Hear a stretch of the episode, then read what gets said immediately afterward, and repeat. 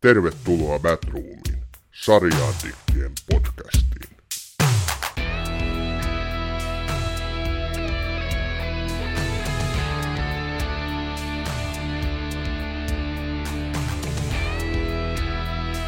Valta on linnake, joka kestää vuosisatoja. Tämä on arkkipoliitikko Frank Underwoodin ohjenuora ja tavoite, joka vie häntä eteenpäin ja ajaa takaa riivauksen lailla. Netflixin House of Cards on poliittinen thrilleri. Se on sarja, joka kertoo vallan tavoittelusta, siitä, miten vallan edestä kaiken on väistyttävä, myös ihmissuhteiden ja laillisuuden. Yhdysvaltain pääkaupunki Washington DC ja sen poliittiset linnakkeet ovat läsnä aina ja kaikkialla. House of Cards alkoi vuonna 2013 ja sen viimeinen, eli kuudes kausi, jouduttiin suunnittelemaan uudelleen pääosan esittäjän Kevin Spacein jouduttua syytetyksi seksuaalisesta ahdistelusta. House of Cards on myös Netflixin lippulaiva. Se on tiiliskivi, jonka pureksimiseen oli saatava apuvoimia. Batroomin vieraana onkin tänään todellinen konkari, television tiiliskivien toimittaja J.P. Pulkkinen.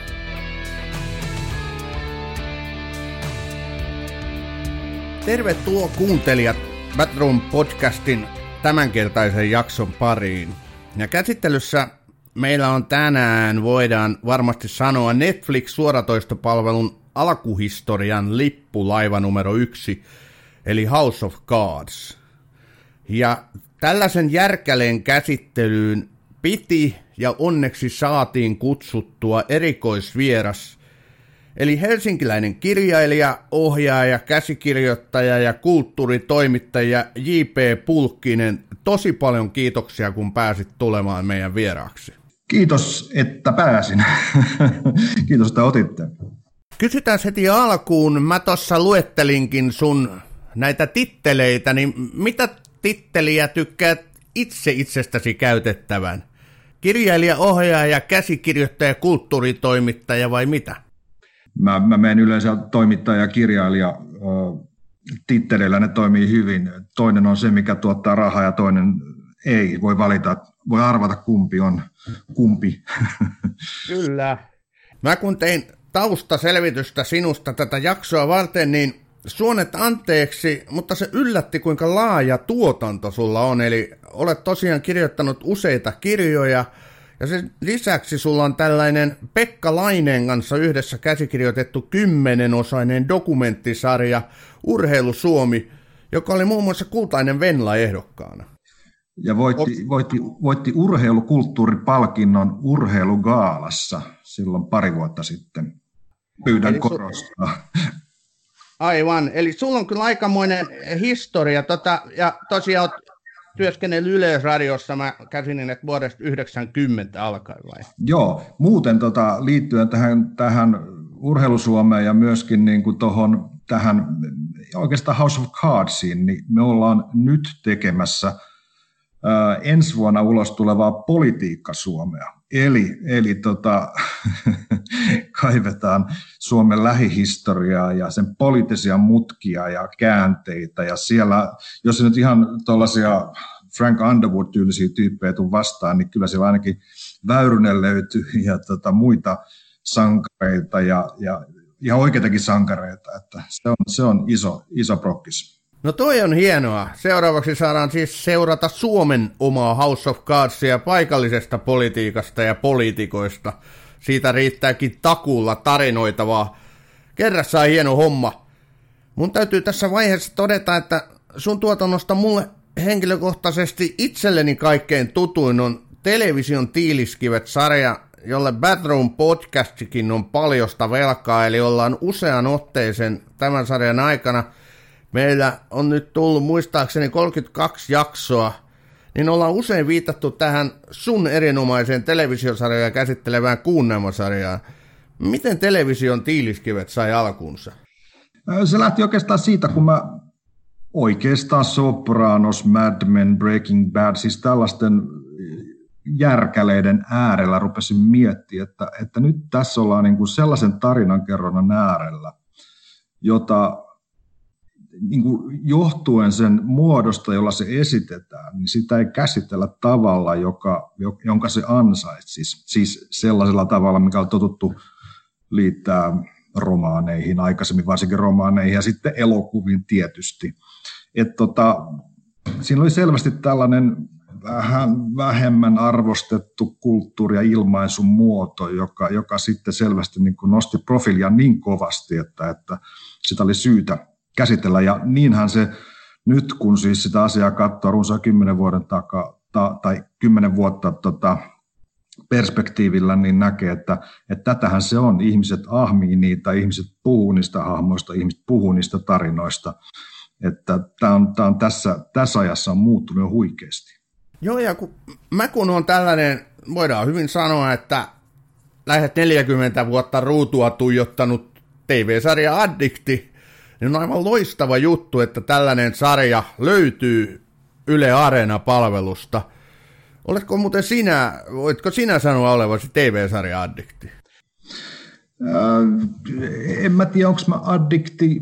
Se, se kuuluu niin kuin sellaiseen tiettyyn rutiiniin, rutiiniin kyllä, että, että kyllä sitä kaivaa jatkuvasti, että et, et mitä uutta todella kovaa saattaisi olla nyt tarjolla. Et, et se on niin kertomuksia, se on, se on tarinan kerrontaa ja, ja, ja se on, se on niin kuin, miten sanois, millä tavalla siinä muodossa pystytään ilmaisemaan sit, sitä, että missä, missä maailma menee, mikä, mikä niin kuin liikkuu ilmassa ja, ja millaisia uusia tulkintoja tehdään meille tutuista asioista, näkökulmia otetaan. Jotenkin näin. Joo. Mun käsittääkseni television Tiiliskivet-sarjaahan on tullut 50 jaksoa, niin miten sä muuten valitsit ne käsiteltävät sarjat? Oliko sulla joku systeemi vai nappasitko vain ne sarjat, jotka susta itsestäsi tuntui tärkeältä? No ensisijaisesti mä kyllä tietysti halusin itse pitää niistä, että, että se, oli, se oli ensimmäinen, ensimmäinen lähtökohta, mutta tota, sitten kun piti matsata yhteen ää, vieras ja vieraan ja oma maku, niin, ja, ja sitten pitää, löytää ihmisiä, jotka on kiinnostuneita tietystä asioista, niin sitten mä menin, menin tota, usein myöskin sen mukaan, että miten, mä löydin, miten niin kuin joku kiinnostava vieras, mistä se piti, niin tota, mentiin sen mukaan. Ja tätä kauttahan löytyy, kun asiaan perehtyy, niin löytyy se kiinnostava näkökulma. Kyllä, nämä vieraat olivat erinomaisia, niin miten sinä heidät valitsit? Se oli ihan poimimalla kiinnostavia puhujia ja ajattelijoita.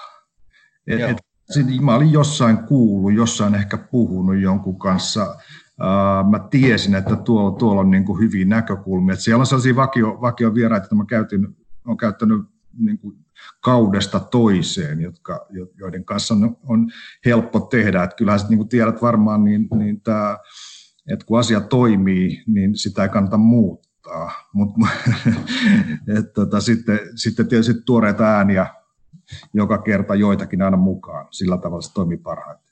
Joo, toi on hyvä ohjenuora. Mäkin olen pyrkinyt sitä noudattamaan ja tällä korjaa sitä, mikä ei ole rikki, mutta täytyy mm. sanoa, että mä en tiedä, onko toteutus ollut ihan tuon ohjenuoran mukainen.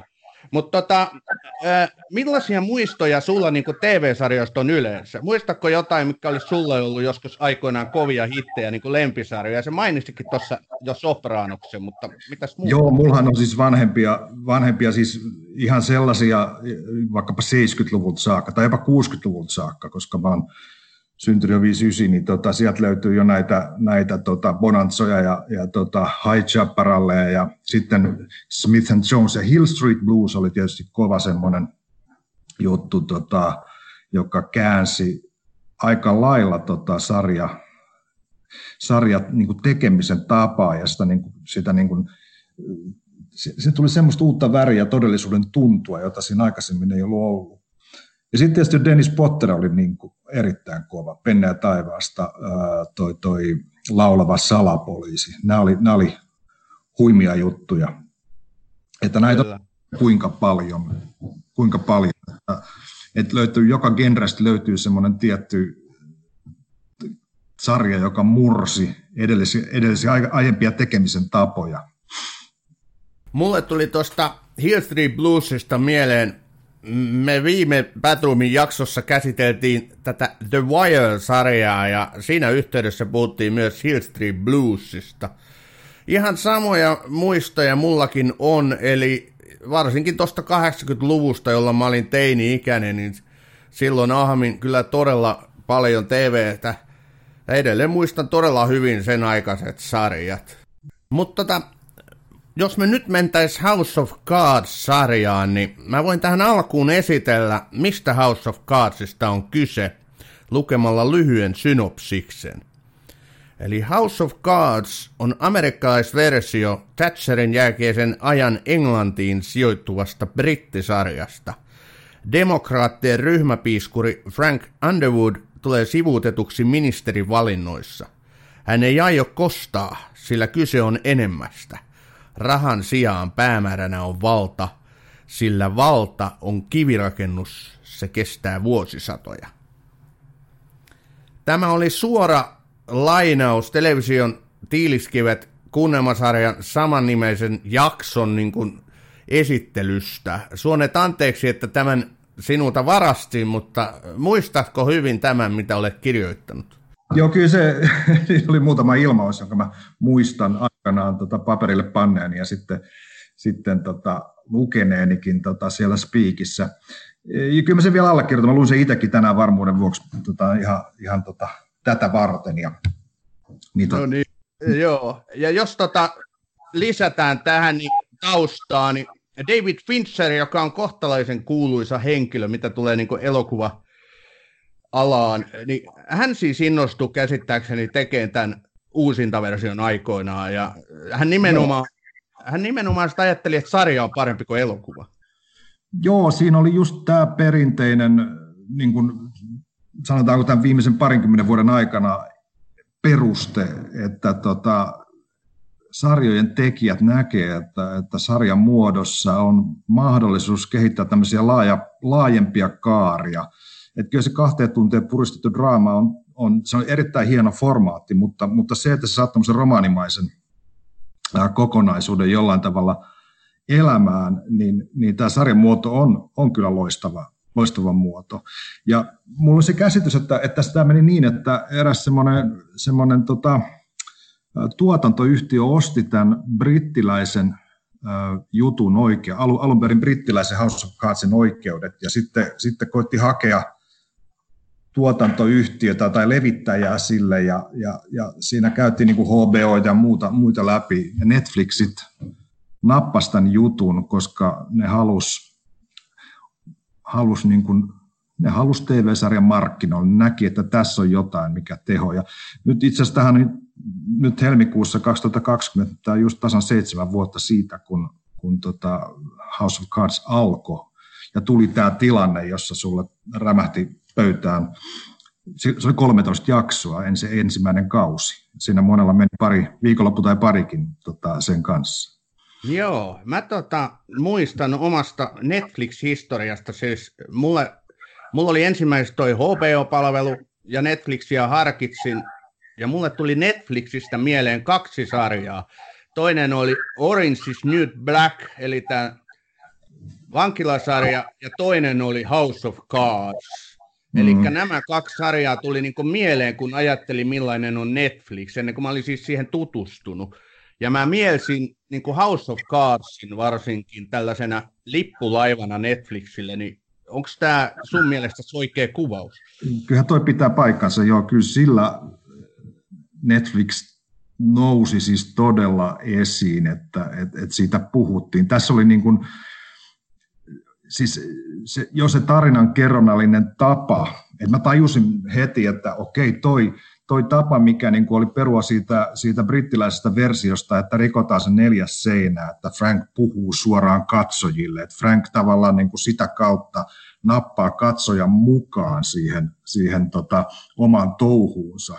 Vaikka hän on siis selkeä konna ja, ja tota, vallan tavoittelija ja häikäilemätön ja mitä tahansa ikävää voidaan sanoa, niin hän, hän tavallaan ostaa niiden katsojien luottamuksen, että nyt kannattaa mennä tämän jätkän mukaan, koska siitä seuraa hyvä storia. Että kannattaa mennä, koska se edistää tarinaa. Kyllä. Ja Frank Underwood on tällainen kierronpoliitikon todellinen arkkityyppi. Äärimmäisen kunnianhimoinen, mutta todella häikäilemätön. Spoilataan nyt sen verran, että jopa murhaa. Ja, ja hän tuntuu vetävän kaikista langoista, eli on tällainen varsinainen nukkemestari, joka nousee ensin kongressiedustajasta ulkoministeriksi, sitten varapresidentiksi ja lopulta presidentiksi asti. Mutta sekään ei tunnu kuitenkaan riittävää Frank Underwoodille, niin kuin ei mikään muukaan, eli häntä ajaa kyllä tällainen pohjaton kunnianhimo. Hän haluaa saavuttaa kaiken eikä kaida todellakaan mitään keinoja tyydyttääkseen kunnianhimonsa. Mutta miten se oli, oliko se Netflix vai David Fincher lopulta, joka päätti, että Kevin Spacey on juuri omiaan Frank Underwoodin rooliin? Mä en ihan tarkkaan muista, miten, miten se meni, mutta valintahan oli erittäin hyvä. Spacey hallitsee niin kuin tämän, tämän tällaisen, kun, kun Underwood on kotoisin storissa sieltä Etelä-Carolinasta, Charlestonista, missä on Sentinelin sotilasakatemia. Hän on siis tällaista etelän herrasväkeä, jo, jo, jonka siis puhetapa natsaa yhteen sen, sen alkuperäisen brittisarjan tiettyjen tota, ilmausten kanssa. Eli, eli tämmöisen perinteisen, sanotaanko tämmöisen amerikkalaisen, varsinkaan nykypolitiikkaan ei oikein suvu, sovi tollainen tota, tapa puhua, missä niin kuin silloin tämä peruslause, että, että you, mitä se menee, you may very well think that, but I couldn't possibly comment. Niin kukaan amerikkalainen poliitikko juuri tällä tavalla puhu, mutta kun se on Spacein esittämä Etelä-Carolinasta oleva herra, niin kuin tämmöinen herraskais äijä, niin tota, se pystyy tekemään tällaisia, jolloin me saadaan se linkki sujuvasti sieltä britti ylimystöstä tänne, tänne tota, amerikkalaiseen politiikkaan, ja se tuntuu uskottavalta. Kyllä. House of Cards on pitkälti Frank Underwoodin sarja, ja äärimmäisen koukuttava ja mielenkiintoinen poliittinen sarja. Mä tykkään poliittisista sarjoista ja mä miellän poliittisen sarjan nimenomaan sellaisena, että siinä käsitellään politiikkaa ihan sanan, sananmukaisesti. Olen katsonut West Wingia, mikä nyt on täysin erilainen sarja. Siinä pananetaan maailmaa ja siinä on puhtoisia ja kirkasotsaisia poliitikkoja. Ja toki se on idealistinen, kyllä, joo.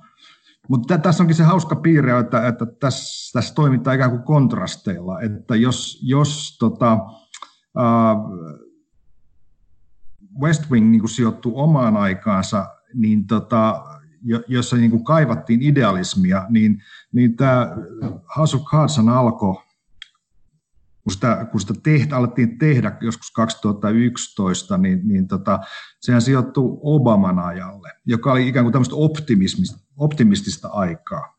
Joo. Kun me, meille tulee semmoinen oikein kyyninen poliitikko, joka, jonka toiminta on, sanotaan katsojen päin, niin kuin silkkaa provokaatiota, niin se on, se on ikään kuin kontrastoi sitä olemassa olevaa aikaa vastaan, mikä niin kuin sitten myöhemmin, kun päästiin jonnekin viidennelle kaudelle ja tultiin Trumpin aikakaudelle, niin se kontrastihan hiipui, koska, koska todellisuus nokitti Kyllä.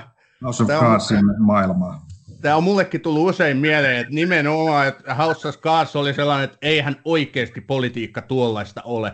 Mutta sitten kun nykyinen presidentti Valkoisessa talossa näytti, että kylläpäs muuten on ja vieläkin pahempaa. Että et toi oli aika hyvä, mitä sanoit, että todellisuus rökitti fiktion. Tota, mutta mä oon ymmärtänyt, että tämä alkuperäinen, mm. mä oon ymmärtänyt, että alkuperäinen brittisarja tai minisarja oli vieläkin tätä amerikkalaisversiota niin kyynisempi. Oli se, oli se kyynisempi, koska sehän oli, se oli se ikään kuin tämmöinen trilogia, ja, ja tota, se oli niin kuin tiiviimpään muotoon pakattu, ja hyvin semmoinen Shakespeare-mäinen niin vallantavoittelujuttu, jossa, jossa niin kuin oli tämä, tämä niin kuin erittäin alastomasti käy ilmi tämä vallan tavoittelu, että kun, kun tämä juttu levitetään ja kirjoitetaan isommaksi sarjaksi, niin siihen tulee tietysti paljon enemmän sellaisia niin kuin, ö, oikean elämän kiinnekohtia, että se kiinnittyy paljon useammalla tasolla tavalla meidän katsojen arkielämään, se on, niin kuin, se on, se on niin kuin toisenlainen lähestymistapa tähän juttuun. Sä nähnyt sen sarjan? Olen, olen. Kyllä katoin sen, katoin sen sitä varten. Siinähän oli tämä Sir Ian Richardson, joka esitti Francis Urquhart-nimistä nimistä, ää, ää, tota, se oli myöskin niin kuin ryhmäpiiskuri siellä. Ja tämä, tämä sijoittui, sijoittui tähän ää, Thatcherin jälkeiseen Britanniaan, missä oli tietysti konservatiivia ja työväenpuolueen tota, välinen kiista. Ja, ja siellä tämä Francis Urquhart lähti kipuamaan vallan portaita. Ja, ja kun ajattelee sitä brittiperinnettä, niin siinähän on tämä, kun heillä on, heillä on hyvin lähellä tämä, tämä Shakespearelainen teatteri ja se, se tapa, jolla näyttelijä saattaa niin kuin vinkata suoraan yleisölle juttua sieltä, että, että nyt, nyt tota, aion tällaista ja tuollaista. Ja se, se, se on aivan luonteva siinä perinteessä tässä TV-sarjan hommassa. Oikeastaan mä kytkin se siihen, että, että nyt kun katoin uudestaan pari ekaa jaksoa, niin, niin se tapa, millä esimerkiksi film nuorissa äh, käytetään monologia, sitä sisäistä monologia, jolla, jolla esimerkiksi Billy Wilderin leffoissa Nainen ilman omaa tuntoa tai vaikka Auringonlaskun katu, niissä on tämä kertoja-hahmo, joka itse asiassa nainen vailla omaa tuntoa. Siellä on kuoleva äh, päähenkilö tunnustaa rikoksiaan ja tuossa auringonlaskun kadossa on jo valmiiksi kuollut mies, joka siellä kertoo, että miten tässä hommassa meni. Se on samaa semmoista kyynisyyttä ja tota, mustaa huumoria ja, ja tota, tämmöistä, niin kuin, joka, joka sillä tavalla kytkee tämän House of Cardsin kerrontatavan niin kuin siihen elokuvaperinteeseen. Aivan. Mun täytyy hävetäkseni kyllä myöntää, että mä en ole tätä alkuperäistä brittiversiota nähnyt, mutta toivottavasti sen vielä löydän, koska olisi todella hauska tehdä vertausta. Joo, se pitää, pitää tota, tilata DVDnä, se ei oikein muu, muuten tota, kyllä tuu luokse, että niin mä tein. Tämä on Batroom. Välillä innokkaasti, aina äänekkäästi. Puhutaan hetki The House of Cardsin historiasta, eli tähän todella alkoi helmikuussa 2013, aivan kuten sä sanoit tuossa alussa, ja alun perinhän tätä mun käsittääkseni piti olla kuusi kautta, mutta sitten se tiputettiin viiteen syystä, josta me puhutaan kyllä myöhemmin tässä jaksossa. Mutta millainen historia sulla on House of Cardsiin? Milloin sä aloit tätä katsoa? Kyllä, mä katsoin heti, heti kun se tuli, ihan, ihan saman tien, koska mulla oli silloin päällä nämä, nämä television tiiliskivien tekeminen, että mä kyllä bongasin heti kiinnostuvat jutut, että mä muistaakseni katoin sen heti sen tultua sen ekan viikon aikana, tämä, nämä kaikki 13 jaksoa. Siinä ei tarvitse paljon viik- viikonloppuun enemmän mennä. Että kyllä se, se tämmöinen ahmimisen meininki oli siinä päällä. Ja se on, se on hirveän tehokas tapa kyllä, kun, kun siihen ei, niin kuin noiden DVD-boksien kautta siihen tavallaan niin kuin oppi, mutta niin kuin tämmöisen TV, muuten TV-katsominen hän oli aina semmoista jaksottaista, niin kuin HBO tekee vieläkin, että viikko ja jakso, mikä on yksi tapa, mutta, mutta Netflixillä tästä, se tuotti vähän niin kuin semmoisen omanlaisensa fyysisen, fyys, niin kuin fyysis-psyykkisen mielen tila, jossa niin kuin sitä on niin kuin jollain tavalla puoliksi siellä fiktio ja puoliksi todellisuuden puolella, mikä on aika kiehtova, kiehtova paikka olla. No kyllä, mä tunnistan hyvin itsestäni tuon, kun sanoit fyysis-psyykkisen mielen tai tilan, koska mikäs, mikäs olisi mukavampaa, kun ottaa hyvä asento sohvalle tai tuoli ja alkaa katsoa lempisarjaa ja oikeasti sitten katsoa niin monta putkea kuin vaan jaksaa se on ihan totta, Netflixhän tämän aloitti, tai oli ainakin yksi niistä aloittajista, ja, ja edelleen sehän niin suosioltaan lyö läpi aika moiset, tai aika yleinen katsoja tyyli, katsoja kokemushan tuo on, että katsotaan monta putkea. Kyllä. Mikä sinusta tekee sitten House of Cardsista niin mielenkiintoisen? Se on jotenkin tämä äh, yhdistelmä sellaista sanotaan, että se pinnaltahan se on hirveän, niin kuin tämmöiset valtapelijutut on, on että et, et, että tota, siinä toimii niin kuin tämmöiset älyn ää, tota, suunnittelun tota, semmoisen, semmoisen niin kuin pitkällisen kelauksen ja niin kuin kaikista ihmisten älyllisten ominaisuuksien käyttäminen, luodaan verkostoja, luodaan tota, tota suunnitelmia, mikä on niin kuin tavallaan vähän sama juttu kuin missä tahansa sarjassa tai leffassa katot, niin että, että juoni, sanotaan myös juonitella on hyvä verbi, että politiikassa juonitellaan, niin sehän on niin kuin suoraan kuin, kuin, tota, kuin mitä tässä Cardsissa poliitikot tekee. Ja, sit, ja, ja tavallaan se pinta on, on hirveän siisti ja, ja nämä ihmiset toimii ikään kuin näennäisesti korrektisti. Mutta sitten koko ajan Frank sinne pistelee sinne väliin niitä semmoisia sivuhuomautuksia suoraan katsojalle, jossa, jossa tajua, että hetkin, että tämä on niin paljon likaisempaa kuin mitä on.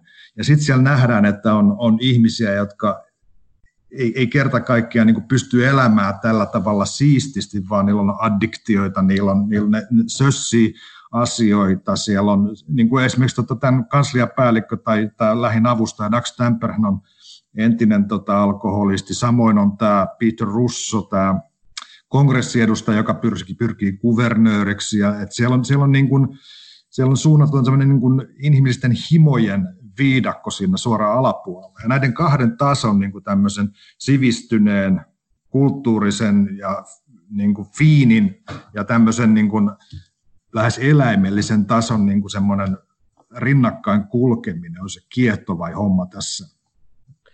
Joo, mä allekirjoitan aivan samoja tuntemuksia, eli jos lähtökohtana on se, että tuommoinen yhdysvaltalainen poliittinen järjestelmä on itsessään jo niin erikoinen, että se herättää mielenkiintoa, niin sitten kun vielä tehdään tämmöinen fiktiivinen sarja, missä on tämmöinen täysin häikäilemätön tyyppi, tämmöinen jokaisesta narusta vetelevä Frank Underwood, niin tämä yhdistelmä on tosi loistava.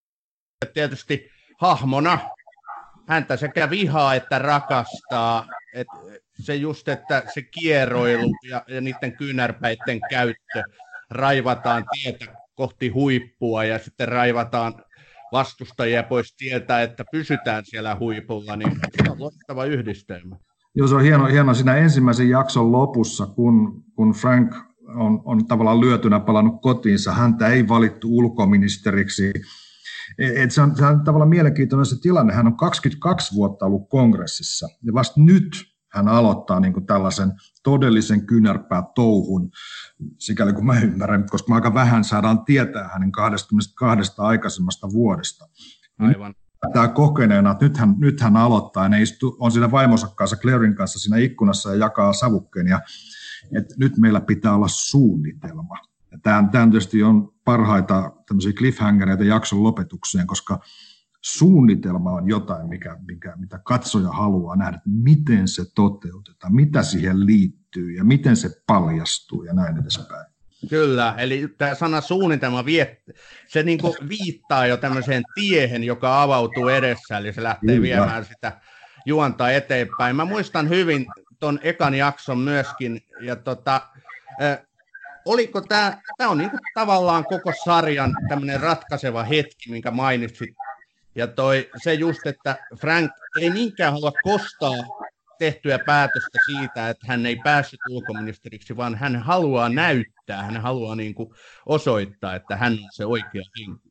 Vai mitä sä Joo, joo. Tota, hän, hänen niin kuin, Frankillähän on hirveän vähän myötätuntoa juuri mitään, kun hän esimerkiksi vihaa lapsia.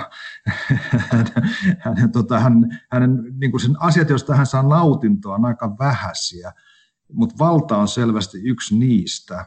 Ja, ja tota, esimerkiksi eh, hänellä ei ole seksiä vaimonsa kanssa, hän on ilmeisesti kaappi homoseksuaali, hänellä on ollut suhde kouluaikoin, lyhyt suhde yhden erään miehen kanssa, joka on niin kuin semmoinen kohta, missä me tajutaan, että okei, että tossa tuntuu olevan vähän niin kuin sellaista – rakkaudeksi ehkä mahdollisesti kuviteltavaa. Et, et se on niin kuin vilahtaa siellä. Ja hän käyttää tätä, tätä tota, toimittajaa Joe Barnesia niin kuin seksuaalisesti hyväkseen, mutta se on sellaista vallankäyttöä, joka oikeastaan sitä, sen kaltaista seksiä, joka, jota, käytet, jota niin kuin historiassa aina ollut niin kuin vallanpitäjän ja alistetun välillä. Et siinä ei ole mitään eroottista sinällään. Joo, tässähän on nyt näinä aikoina aika paljon tämä on juuri se aihe, mistä on tehty hyviä TV-sarjoja ja myöskin joitain elokuvia. Mulle TV-sarjoista tulee nyt ensimmäisenä mieleen tämä The Loudest Voice, joka perustuu tositapahtumiin tai siinä haetaan inspiraatiota tositapahtumista, eli tämä Fox-yhtiöiden maineikas johtaja, jonka nimeä mä en nyt valitettavasti just muista, mutta jota näyttelee Russell Crowe todella hienosti. Kyllä, Road, Road to Rails. Joo. tyyppi, sama, sama story periaatteessa kuin Bombshell-leffassa, mutta siinä, siinä näkökulma oli vahvimmin niiden naisuutisankkurien tai naistoimittajien puolella. Mutta joo, Laudesta voisi olla loistava sarja. Kyllä. Tässä on Frank Underwoodin ohella pari muutakin keskushahmoa, varsinkin toi Frankin vaimo Claire. Ja Clairehän on monella tapaa hyvin samanlainen kuin Frank, mutta toisaalta taas monilta osin täysin erilainen. Joo, se, se suhde on aika mielenkiintoinen. Siinä on semmoista niin kuin, se on enemmänkin rikoskumppanuutta kuin, kuin, niin kuin ja, ja sen, siihen pohjaavaa kunnioitusta. Et, et, et Clairehän ei siedä siltä Frankilta minkäänlaista vätystelyä ja, ja ihan sama toisinpäin, että siinä, siinä pitää niin kuin edetä asioissa, pitää toimia, pitää iskeä. Eli Frankhän sanoo Claireista, että, että rakastan häntä kuin hai rakastaa verta. Mikä on aika hieno repliikki. Se on kyllä todella osuvasti sanottu. Joo, niin kuin Claire ajaa Frankia eteenpäin ja sitten taas Frank omalta osaltaan Clairea, eli heillä on niin kuin erittäin tämmöinen symbioottinen suhde että Claire haluaa, että Frank nousee, koska se myös hyödyttää häntä, eli Claire. Ja tässä ei varmaankaan todellakaan mistään rakkaussuhteesta kauheasti. Ei, ei, ei, ei se oikeastaan sitä ole. Se on hirveän hauskaa myöskin tämä tässä hyvin, hyvän tekeväisyysjärjestössä tämän Clairin duuni siinä alku, alku alussa tota, ensimmäisessä, ensimmäisellä kaudella, niin tota, Afrikkaan ja muualle siis kaivoja ja, ja sitten Claire toimii design-vaatteissaan stylatussa toimistossa niin kuin tämmöisissä täysin antiseptisissä olosuhteissa, jossa ei juuri niin kuin mitään tekemistä tota, sen kanssa, minkä kanssa hän mukamas on toimimassa. Että se on yhdenlaista poseerausta. Kyllä. Jos näitä näyttelijöistä, niin Kevin Spacein nimi tulikin jo mainittua. Kevin Spaceyllä on todella pitkä ura, varsinkin elokuvien puolella. Hänhän on Oscar-voittaja ja muun muassa tästä Usual Suspect, eli epäilyt elokuvasta. Joo, ja sitten Joo, kyllä. American Beautystä tuli kyllä myöskin tota pääosan Oscar, koska epäilystä tuli sivuosa Oscar. Kyllä, hyvin muistat. Ja Kevin Spaceyllä on ollut siis pitkä, mutta niin on tällä Robin Wrightillakin, joka siis esittää tätä Claire Underwoodia. Mulla tuli hänestä ensimmäisenä mieleen Forrest Gump-elokuva, joka muistaakseni on vuodelta 1994, mutta onhan hänellä toki paljon muitakin. Se on, se on ja on, on niin kuin hahmona, tai suorittaa semmoista niin kuin miehelle ällistyttävää stilettikorolla kävelyä täydellisessä ryhdissä, joka niin kuin on, on semmoinen tietynlainen vallanmerkki sekin, jos niin kuin hänen tapauksessaan varsinkin, että, että, että tota, aika uljas näky täytyy myöntää. Näin on.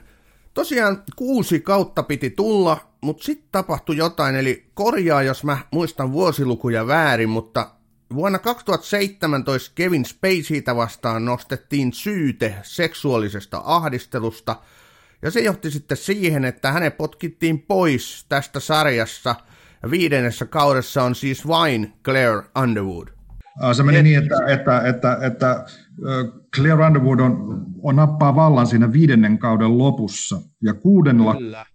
Claire on pelkästään presidenttinä ja, ja Frankistaan ei jälkeäkään Hyvin korjattu, ja Netflix tosiaan katkasi kaikki suhteet Kevin Spaceyin tämän seksuaalisen ahdistelun epäilyn tullessa julki. Joo, se ei ollut, se ei ollut mitään vähäistä, että, että sitä, sitä löytyi. Siis äh, tuolta ähm, se oli jotenkin niin, että, tunnetunhan tämä näytteli Anthony Rappin syytökset, tota, jotka on jostain 80-luvulta peräisin. Ja, ja sitten, sitten tota, selvis, Guardian-lehti selvitti, että, että, että sieltä löytyi parikymmentä häirintätapausta siltä ajalta, kun Space johti Old Vic-teatteria tuolla Lontoossa. Että tota, näitä, on, näitä on hyvin paljon, että, että yleensä näissä tapauksissa, mä en nyt halua niin mitenkään sääntöä tästä tehdä, mutta, mutta luettuani just tuossa tuon Matilda Gustafssonin kirja, joka käsitteli 19 jäsen, joka käsitteli tätä Ruotsin akatemian tapausta ja tätä, tätä Jean-Claude Arnaultia, niin kun tietää, että miten iso se kynnys on, on lähteä kuuluisaa ihmistä vastaan, niin, niin se yleensä tarkoittaa sitä, että sieltä yleensä näkyy vain se jäävuoren huippu, että niitä, niitä asioita on. on tämä, on, tämä on ihan mun oma näkemykseni asiassa. On tosiaan todella vaikea lähteä niin kuin esimerkiksi naisena syyttämään kuuluisaa näyttelijää. Se on, Juuri näin. Tässä, tässä tos, tosiaan tota, Spacella on niitä miehiä siellä myöskin syyttämässä. Kyllä. Ja toi, tämähän osuu aika ajallisesti tähän MeToo-liikkeeseen hyvin, että varmaan se laski sit osaltaan kynnystä, näin mä olettaisin, ja hyvä niin, että on laskenut kynnystä. Toki niin kuin tämmöisiin, että näitä asioita aletaan ottaa esille, ja, ja tota, tässä oli semmoinen erikoispiirre, että myöskin Ridley Scott, joka on siis todella maineikas elokuvaohjaaja, niin toi All the Money in the World elokuva, joka alun perin oli kuvattu siten, että Kevin Spacey oli pääosassa, niin se kuvattiin, tai siis Kevin Spacey poistettiin siitä valmista elokuvasta ja se jouduttiin kuvaamaan niiltä osin uudelleen ja nämä uusintakuvaukset maksoivat miljoonia. Että kyllä niin kuin Hollywoodkin hyvin tarkkaan ja tiukasti suhtautui tähän Kevin Spaceyn niin kuin keissiin. Kyllä, ja nämä, nämä on heijastunut monessa. Yksi esimerkki on tietysti vaikkapa Oscar Gaala.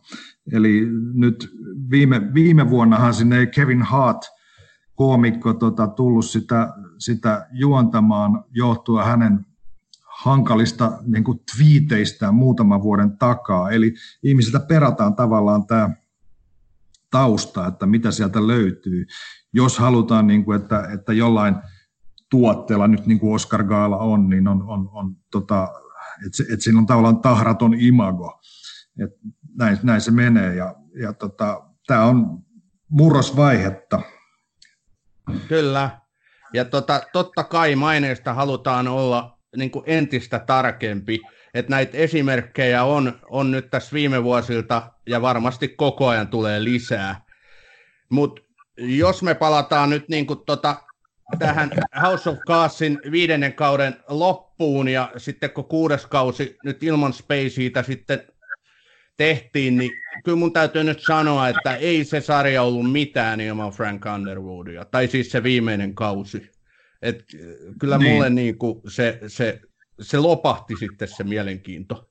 Joo, siitä katos tietysti, siitä, siitä dynamiikasta katos aika lailla, kun, kun Frank ja Claire ei ollut kimpassa, jollain tavalla se, se, se, se kapeni se homma. Ja sitten siinä, siinä kävi myös sillä tavalla, että koska niin kuin viiden kauden ajan, ajan aikana oli niin viritetty hirveän määrä erilaisia sivujuonia ja pieniä aiheita ja, ja tota, ihmiskohtaloita sinne, niin, niin tämä on se ongelma pitkässä sarjassa, jos, jos tapahtuu tällaistakin kriittistä, että yksi keskeinen hahmo pitää siivota pois, niin, niin ne joudutaan ikään kuin jollain tavalla hylkäämään tai niitä ei niin kuin ratkaista ja siinä tavallaan tapahtuu se, että, että tulee vähän semmoinen kiireen tuntu ja se muuttuu ohkaisemmaksi se homma. Et Joo. Näinhän siinä Auskaasissa kävi. Kyllä. Ja tämä on aika yleinen ilmiö, ollaan aiemminkin tässä Batroomissa siitä keskusteltu, että että tosiaan näissä pitkissä kausissa tai pitkissä sarjoissa, niin kuin mainitsit, niin sitten se punaisen langan katoaminen niin on aika yleistä, että ei osata ikään kuin lopettaa siihen kohtaan, mikä olisi hyvä, vaan halutaan jatkaa. Et se on se tietysti se rahan voima, että halutaan mm. pitää niin kuin katsojat edelleen mukana ja kassavilta kovana, mutta tämä on aika yleistä. Joo, se on, se on silloin kun, kun tota, ikään kuin tämä henkilö, joka on niin kuin se, se tota, nyt mä unohdin tämän termin, mutta showrunner on tavallaan sellainen termi, mitä käytetään näistä, näistä pääkäsikirjoittajista, että jos, jos niin kuin, uh, Sopranosin tai Mad Menin tai Breaking Badin tapaan siellä on se showrunner, se, se pääkäsikirjoittaja, niin kuin, hänellä on niin kuin se iso visio ja hän saa toteutettua sen, niin kuin sen kaaren kokonaisuudessaan, niin kuin niissä sarjoissa kävi, niin tota, silloin yleensä se lopputuloskin on tyydyttävä, ettei tarvitse kamppailla niin kuin sen kanssa, että tuleeko seuraava kausi ja koska tämä loppuu, jatkuuko tämä vielä ja saadaanko me kaikki ne näyttelijät mukaan ja niin poispäin. Tässä on moni ehtoja, jotka tota, pitää toteutua, että, että se niin kuin tavallaan tyydyttävällä tavalla saadaan sen kaari loppuun. Kyllä, mutta ei ollut varmasti niin tuotannolla mikään helppo paikka, että pääosan esittäjä joudutaan niin ulkoistaa. onko sulla niin taustoista tai siitä tietoa, että miten he niin ratkaisi tämän ongelman? Menikö käsikirjoitukset sitten ihan vaan uusiksi ja kovalla vauhdilla yritettiin sitten paikata sitä? Se on vaikea sanoa, vaikea sanoa missä vaiheessa toi on tapahtunut, että, että siinähän viidennen kauden lopussa käy niin, että, että Frank, Frank niin kuin, hän ei, ei tarkalleen tiedetä, että mikä hänen tilanteensa, onko hän kuollut vai ei, ja sitten Claire tulee siihen, puhuu suoraan kameralla, että nyt on mun vuoro. Joo. Mutta mä en, mä en ihan tiedä, mikä se, mikä se tilanne, näin niin kuin ajatellen Kevin Spaceyä siinä vaiheessa oli. Tota... Ehkä, tota, se olisi ollut tyydyttävämpää, että se olisi loppunut tuohon noin, tuohon, tuohon repliikkiin. Juuri näin meinasin sanoa, että se olisi ollut loistava paikka. Mm. Se olisi niin kuin loppusanat, loppukaneettikin olisi ollut enemmän kuin hyvä. Kyllä. Hei tota, tästä kuvaustavasta, eli mainitsikin jo, tämähän on siis erittäin laadukkaasti tehty ja te- toteutettu tämä sarja, eli tässä on erittäin laadukas tuotanto ja puitteet, ympäristö on mielenkiintoinen, eli Washington DC, jonka kongressitalo näkyy jo aloituskuvissa ja tunnarissakin joka kulmassa. Mutta sitten tässä tuotannossa ja tarinan kerronnassa on se erityispiire, eli sä mainitsikin jo ton neljännen seinän. Mm-hmm. Sehän on tällainen suhteellisen harvoin käytetty. Korjaan nyt, jos mä oon taas väärässä, mutta mä en ole sitä kovin monesti nähnyt, eli sehän on tällainen tekniikka, että rikotaan tila, ja, ja sitten se hahmo, eli tässä tapauksessa Frank Underwood, puhuu katsojalle, eli katsoo kameraan ja heittää tällaisen napakan repliikin. Eli onko tämä onko tää susta yleistä? Ei se kovin yleistä on. Sitä, sikäli kun mä muistan, sitä on käytetty useimmin lähinnä komedioissa. Joku Mel Brooks on mun mielestä käyttänyt sitä. Se, se tulee semmoisen niin silmän iskuna. Ja, ja se ongelmahan just on, niin kuin, jos ajatellaan vakavaa draamaa, on se, että, että nyt, nyt tässä tota, rikotaan illuusio. Että Joo. Tämä ei olekaan niin vakavaa, se on, koska se on, se on silmäniskun kaltainen juttu. Eli silloin, silloin niin kuin täytyy olla aika hyvin niin kuin hanskassa se, että miten se draama rakennetaan, ettei, ettei niin kuin se lysähdä kasaa sen takia, koska komediassa voi tehdä mitä vaan tavallaan, mutta, mutta tota, tällaisessa vakavammassa hommassa se on aina vähän delikaatimpaa. Joo, ja mä oon aiemminkin tässä meidän podcastissa sanonut, että mä vieroksun sitä kovasti sitä tapaa. Se on mulle vieraannuttavaa. Esimerkiksi tämä Fleabag, joka on nyt niin tämmöinen hittikomediasarja, sinähän tämä pääosan esittäjä jatkuvasti käyttää tätä neljännen seinän tekniikkaa, eli puhuu katsojalle, puhuu, katsoo kameraa. Se ei miellytä mua. Mä oon sen takia jättänyt sitä sarjaa niin kuin seuraamatta. Siinä se on niin kuin liiallista, mutta House of Cardsissa mun mielestä se ei ollut häiritsevää. Sitä oli kuitenkin sen verran harvoin ja ne repliikit oli niin nasevia, että se niin kuin sopi siihen mutta tässä, tässä mun täytyy olla eri mieltä. Kyllä mulle Fleabag on ihan loistava. Hyvä. Että, että se, se, niin kuin, se kuuluu kerta kaikkiaan siihen Fleabagin tematiikkaan, siihen millä tavalla tämä päähenkilö – tuo itsensä esiin ja millä tavalla niin kuin hän esittää sen suhteensa maailmaan ja muihin ihmisiin. Et se, se, on, se on ihan, ihan välttämätön keino tavallaan siinä. Siinä sarjassa, se sarja rakentuu itse asiassa pelk- nimenomaan sille ää, tota, päähenkilön suhteelle niin kuin katsojaan. Et, et sitä kautta, että se on, se on jollain tavalla päiväkirjan omainen, että hän, hän niin kuin kertoo meille, että miten hän on näin ja näin käynyt. Joo, Ton mä allekirjoitan, että se on niin olennainen osa Fleabagin rakennetta, että sitä ei voi ottaa siitä pois. Ehkä mulla on vielä totuttelemista, mutta House of Cardsissa se oli myöskin olennainen osa, ja se toimi erinomaisesti, eli, Esimerkiksi netistä, jos kuuntelijat haluatte, niin YouTubesta löytyy useita pätkiä näistä Frank Underwoodin kuolemattomista repliikeistä ja lausahduksista, jotka hän hyvin toteuttaa tälle neljännen, tällä neljännen seinän tekniikalla.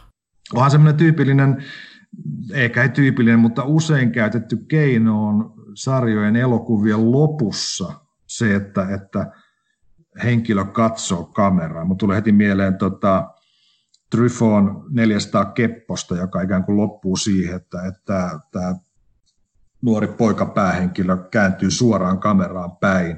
Ja nämä on aika va- va- vahvoja kohtauksia, semmoisia niin kontaktinottoja niin kuin koko storin lopuksi, jolla niin kuin kytketään sitten se tota, katsoja siihen tarinan, tarinan henkilöön ja tapahtumiin. Mm, kyllä. Loppukoukku ikään kuin. Nimenomaan. Loppukoukkuna toimii hienosti. Mitä muuta sulle tulee mieleen niin tässä House of Cardsin tuotannosta, jos ajatellaan niin kuin teknistä suorituskykyä, miten se sarja on toteutettu? Mä tykkäsin aina katsoa sen alkutekstijakson kokonaan.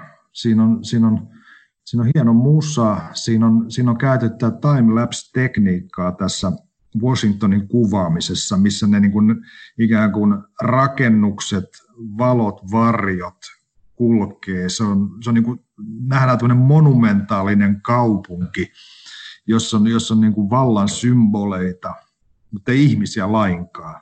Ja jotenkin se sopii niin kuin siihen tapaan, että millä nämä usein aika sieluttomat tyypit sieltä valtapeliään pelas siellä. Ja sitten jotenkin tämä, tämä oli mulle niin kuin se, mikä aina tulee mieleen. Ja itse asiassa monissa, monissa tota, myöhemmissä sarjoissa, jotka käsittelee tota, tämmöistä kovia, kovia valtapelejä, niin on, on tehty myös tunnarimusaa, jolloin, jolloin tiettyä viittaussuhdetta tähän. Onko tämä nyt Zimmerin musa vai ei kun hetken, nyt en ole varma, kenen musa tämä Netflixin tunnari oikein on, mutta se, se on, se on niin kuin jollain tavalla mun mielestä aivan, aivan, aivan tota ydintä. On samaa mieltä. Se on jäänyt munkin mieleen niin kuin loistavana tunnarina ja se tavallaan lyö heti katsojaa vastaan ja tekee vaikutuksen siitä, että tähän vaikuttaa tosi mielenkiintoiselta, että joten aletaanpa katsoa tätä sarjaa. Ja kyllä mä niin tosta... Jeff, Beal, Jeff Beal on se, se tota, tekijä, se säveltäjä. Okei. Okay. Joo, ja kyllähän tässä laatu hehkuu, eli tuotantoon on panostettu joka suhteessa kyllä viimeisen päälle castingissa, ohjauksessa ja kuvauksessa, että rahalla on saatu ja hevosella päästelty. Et kun Netflix aikoinaan päätti, että tämä on se heidän sarjansa ja lippulaivansa ja löi sellaiset rahat pöytään, että HBO ja muut joutu vetäytyä, niin kyllähän se rahalla ostettu laatu sitten näkyy lopputuloksessa. Joo, se on väistämätöntä, jos, jos halutaan niin kuin breikata kokonainen striimauspalvelu, niin ei sitä, ei sitä tehdä tota pienellä rahalla. Mutta niin tähän, niin, tähän halusin lisätä sen semmoisen kontrastin, mikä tulee mainiosti siellä, kun siis Frank, hänellä on vakiopaikka, missä hän käy syömässä. Se on tämä Fredin grilli siellä Washingtonissa, semmoinen pieni rähjäinen puurakennus, minne hän menee vetämään tota, grillikylkeä. Nuoleskelee sormia siellä. Ja se on, niin kuin, se on yksi niistä harvoista asioista, missä, mistä Frank tuntuu nauttivan. hän hän, hän niin kuin pääsee pois tästä, tästä niin kuin, niin kuin tällaisesta älyllisestä kelaamisesta ja juonittelusta ja muusta ja pääsee niin kuin ihan puhtaan nautinnon pariin. Ja se on tietysti hauskaa, että, että tässä Washingtonissa, jossa, jossa me tiedetään, että Washingtonin ympäristössä asuu paljon köyhiä ihmisiä, mustia köyhiä varsinkin, ja siellä on paljon rikollisuutta, mutta sehän ei tässä niin keskustassa, tässä hallinnollisessa keskustassa juuri näy, niin tämä on semmoinen pieni ikkuna siihen maailmaan, missä, missä tämä Freddy niin niitä kyljyksiään paistelee. Tämä on täysin totta, että hieman semmoista inhimillisempää puolta Frank Underwoodista, ne jää kyllä tosi taka-alalle, mutta kyllä. niitäkin tässä sarjassa sitten pilkahtelee. Tämä on Batroom. Välillä innokkaasti, aina äänekkäästi. Hyvä. Me ollaan keskusteltu tämänkeltaisessa Batroom-jaksossa loistavasta sarjasta nimeltä House of Cards, joka löytyy siis Netflixistä. Kuusi kautta. Ja Batroomin vieraana on tänään ollut J.P. Pulkkinen, Ylen toimittaja, pitkän linjan kulttuurivaikuttaja sekä television Tiiliskivet-sarjan toimittaja. Ennen kuin mä kiitän sua JP, niin tässä meidän Batroomin lopussa me siis käynnistetään nyt ihan virallisesti tällainen suosittele tätä osio. Niin onko sulla jotain elokuvaa tai TV-sarjaa, jota haluaisit suositella juuri nyt? No voisin mä muutama, muutama TV-sarjaa kyllä tässä sen verran mainostaa. Tässä on muutama mulla menossa, muutama just kattonut. Esimerkiksi hirveästi meillä täällä kotona tykättiin tämmöisestä kuin Giri Haji-nimisestä Netflixin sarjasta, joka on tämmöinen brittiläs-japanilainen juttu. Tämmöinen myöskin, se on niin kuin rikossarja, mutta mut upealla niin kuin tällaisella tyylitajulla, huumorilla ja sellaisella kulttuurien kohtaamisella, mitä nyt japanilaista ja, ja, ja, ja brittien kohtaaminen on, niin se on, se on, se on todella, todella komea ja, ja omaperäinen juttu. Siitä mä tykkäsin kovasti. Toinen on sitten, mitä just on kesken HBOlla tulossa parhaillaan, kuin The Outsider, joka perustuu Stephen Kingin juttuun. Ja, ja se, on, se on kiehtova. Mä en niin ole mikään kauhun erityisystävä tai fantasian yliluonnollisen, mutta tässä on hienosti yhdistetty. Voisi sanoa, että kun tässä, tässä niin kuin tavallaan se kauhu tulee sinne, sinne tota laatusarjan tota tekotapa, tekotapaan yhdistyy, että siinä ei ole mitään semmoista, miten mä sanoisin, mitä mä oon kokenut usein kauhun, että se on vähän nuhjusta ja tota, noloa. Oma vika ei, ei, ei johdu tota genrestä, niin tota tässä tämä on, tämä on todella upea juttu. Ja sitten tietysti pitää mainostaa aivan loistavaa Succession-sarjaa HBOlla, joka on kyllä sen kaltainen juttu ihan jo heti tekisin siitä seuraavan jakson tiiliskivi, jos, jos tuota, semmoisen ehtisin tehdä. Kiitos suosituksista. The Outsider on ehdottoman korkealla munkin katselulistalla. Niin paljon oon siitä kehua ja hyvää palautetta kuullut. Saksassa täytyy ilman muuta myös katsoa jossain vaiheessa. Mä haluan vuorostani suositella The Watchmen-sarjaa HBOlla niin ikään, eli yhdeksän jaksoa sisältävä ensimmäinen kausi on nyt katsottu loppuun. Tämä on erittäin laadukas. Tämä pohjautuu tähän Alan Mooren samannimiseen klassikkosarjakuvaan. Tämä TV-sarja ei ole täysin uskollinen sille sarjakuvalle. Toki hahmot ja maailma, siis tämä universumi ovat samanlaiset, mutta käsikirjoitus on kuitenkin erilainen. Tämä on kiero ja aika vaativa, tämä vaatii ikään kuin tällaista aikuismaista katselukulttuuria, että siihen pääsee sisään. Tässä on joitain lapsellisiksikin sanottavia piirteitä ja hahmorakennelmia, mutta kokonaisuudessaan se on erittäin laadukas sarja. Suosittelen lämpimästi. Ootko sinä Watchmenia katsonut? Kiireessä en ole ehtinyt katsoa kuin ensimmäisen jakson, mutta saatan, saatan kyllä näillä kehulla edetä. No niin, hienoa. Hei, kiitoksia vielä kerran J.P. Pulkkinen sulle, että oli aikaa tulla Batroom podcastin vieraaksi. Ilo oli minun puolellani. Mä toivotan sulle oikein hyvää kevään odotusta ja kiitos teille kuuntelijat, olitte taas seurana kahden viikon päästä on taas uusi sarja käsittelyssä. Moikka!